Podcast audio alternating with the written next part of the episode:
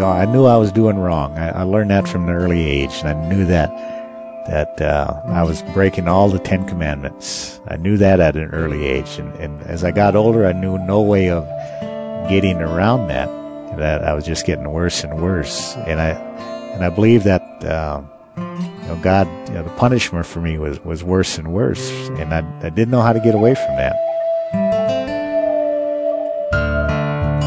Stai Gute. Welcome, my friends, to The Storyteller, where you'll find First Nations people from across native North America who are following Jesus Christ without reservation.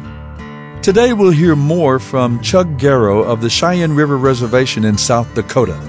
We pick up where he left off, miserable and longing for change. I was sitting at the, the Silver Spur and Pierre, and I remember looking up through, uh, looking up and, and watching the crowd, and I can hear the music. I can see the smoke. I see people laughing and dancing, and and everything going on around them. And I remember so distinctly saying, "God, I don't want to live like this anymore. I don't want to live like this anymore." And I walked out of the bar, and I got my my uncle's pickup, and and uh, about ten minutes later, I was stopped and picked up for DWI. And I spent the night in jail. And the next day they, they let me out. Well, by that time I'd, I was, I was beginning to feel the deep remorse for my actions. My wife was in the hospital. She had just given birth to our son.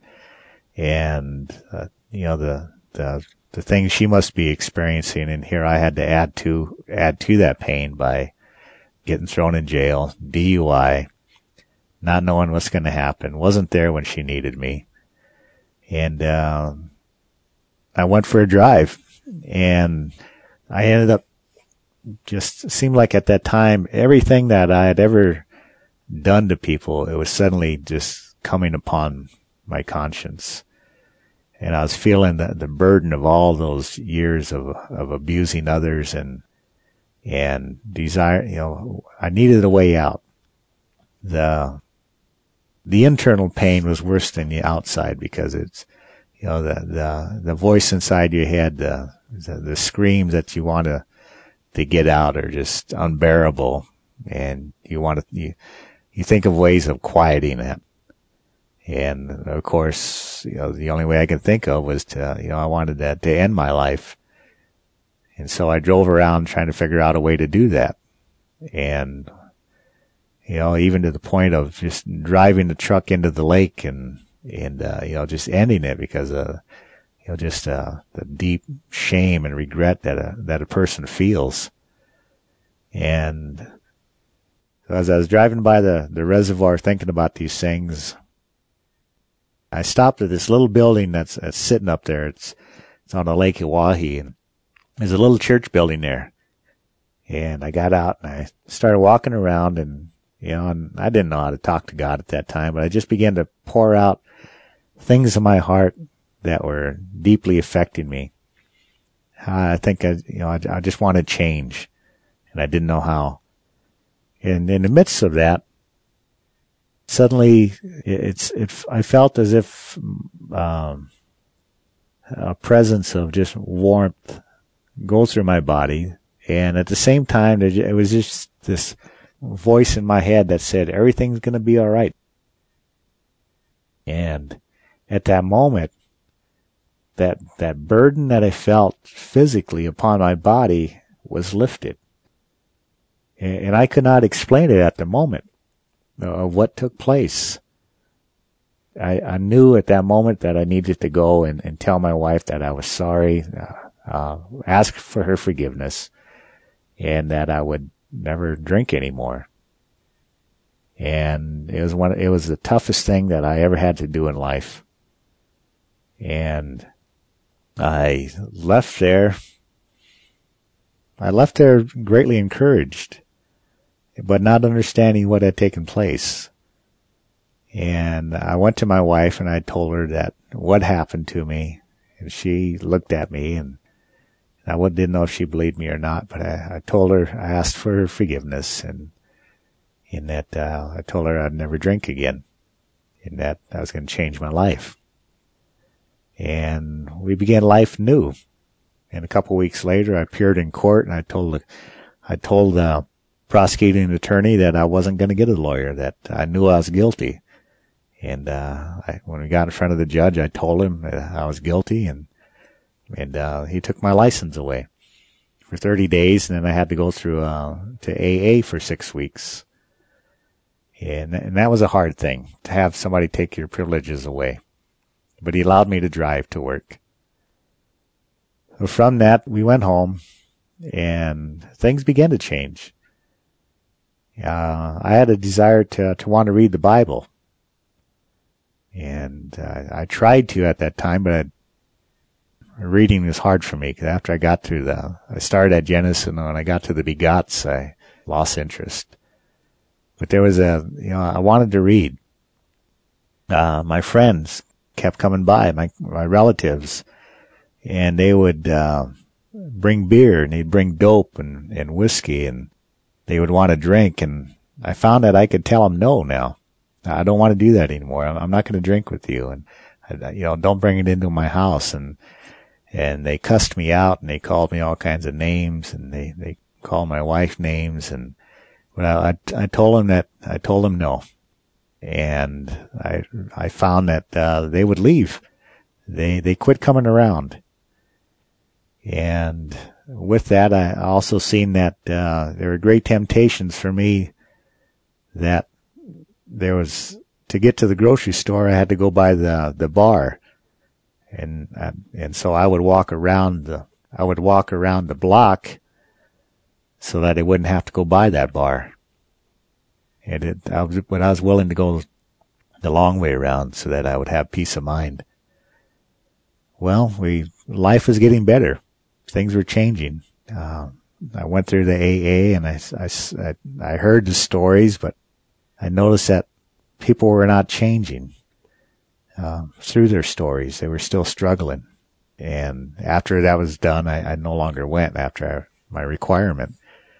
I went back into the military and, uh, we moved our family, we moved to Fort Carson, Colorado. And it was there that, uh, we began our, our, new life. Again, I wasn't drinking. I, I did try playing around with that near beer for a while, but it just didn't make sense. So when I got into, went back into the military, I, I greatly increased in rank. I made sergeant in less than two years and and um, our family was together, and uh, I, I, I, smoked for many years, even since I was a kid, uh, smoking cigarettes. And but uh, my son must have been about four years old. He came walking through the house with a pencil in his mouth, and he said, "Look, Dad, I'm smoking just like you." And at that moment, I I realized that he was watching me closely, and I didn't ever want him to to do what I did. So I, he caused me to stop and uh, I quit smoking at that time. But from that, uh, I ended up going to Korea. My third year there in military, I went to Korea. Was, we were separated for a year. I took my family down to El Paso, where my sister-in-law and her husband were stationed at, and I went to Korea for a year. I did not know that uh, my wife had accepted Christ then, but I knew she was going through hard times. And when she began to tell me about her new life in Jesus, I didn't understand what she was going through. You know, I, I didn't understand the joy that she had. And one time she wrote me a letter with you know, words on it like, praise God, thank you, Jesus. And it, it so offended me that I, I remember, uh, I, would saved all the letters except that one. I had tore that one up. It so offended me that I didn't understand why. Well, I returned from Korea and I wanted to immediately move, but uh, God had he had uh, things, some things for me to hear. So while we were there, Karen takes me to the to the church there to hear a, a speaker, and uh, uh that night there's going to be a uh, the speaker was a was a biker, and his name was uh, they call him Lurch. And lurches somewhere around six six, and he's a huge man, and and um, uh, he, he rode a Harley all of his life, and so I went to hear his testimony. And the testimony that he that he shared was very similar to to things that I experienced in life, and it had such a profound impact upon my life. I could I could identify with with his lifestyle. It just it, the words that he shared, the hope that he had, and just his his uh, desire to know Christ and um, his change after accepting Christ so deeply affected me that it was just as if it was going deep within my heart and breaking up my heart of stone. And uh, a couple days later, I accepted Christ, and you know that's the first time I heard the story of forgiveness. That I always I grew up with uh, with a fear of God. You know, I knew I was doing wrong. I, I learned that from an early age, and I knew that that uh, I was breaking all the Ten Commandments. I knew that at an early age, and, and as I got older, I knew no way of getting around that. That I was just getting worse and worse, and I and I believe that uh, you know God, you know, the punishment for me was was worse and worse, and I I didn't know how to get away from that. But I had never read that. Uh, nobody had ever explained to me that that uh, Jesus that Jesus Christ died for my sins on a cross. And as I read in John 3:17 that he did not come to send his son into the world to condemn the world, but to save the world. And that he had didn't come to condemn me, but to save me.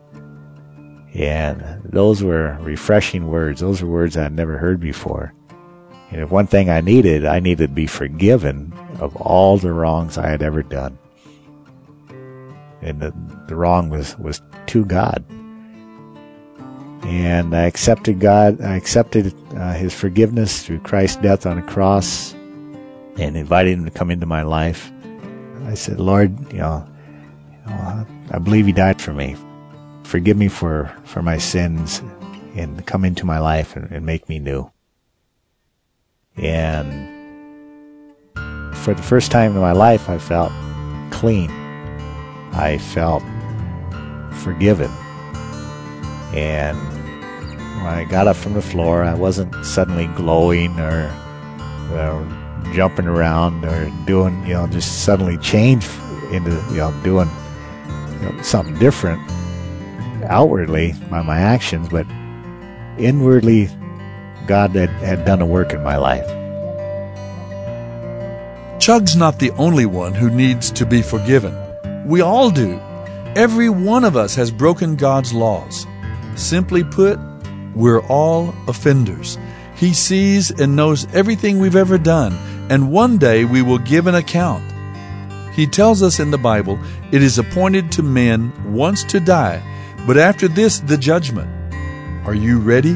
My friend, there's only one way you can be, and that's God's way. He sent Jesus Christ to suffer judgment on our behalf.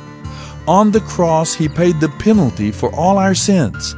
Then God raised him up from the dead, showing that he was satisfied. Now he offers forgiveness and eternal life to whoever will place their trust in Jesus Christ. And that includes you. If you would like a copy of Chug's story, ask for it when you write to us at The Storyteller, P.O. Box 1001, Bemidji, Minnesota 56619. Our phone number is 877 766 4648. That's 877 766 4648. We're also online at withoutreservation.com. Thanks for listening. And remember, the greatest story took place at the cross. For the wages of sin is death but the gift of God is eternal life through Jesus Christ our Lord. There's more to Chug's story, so we hope you'll join us again next time as we listen to The Storyteller.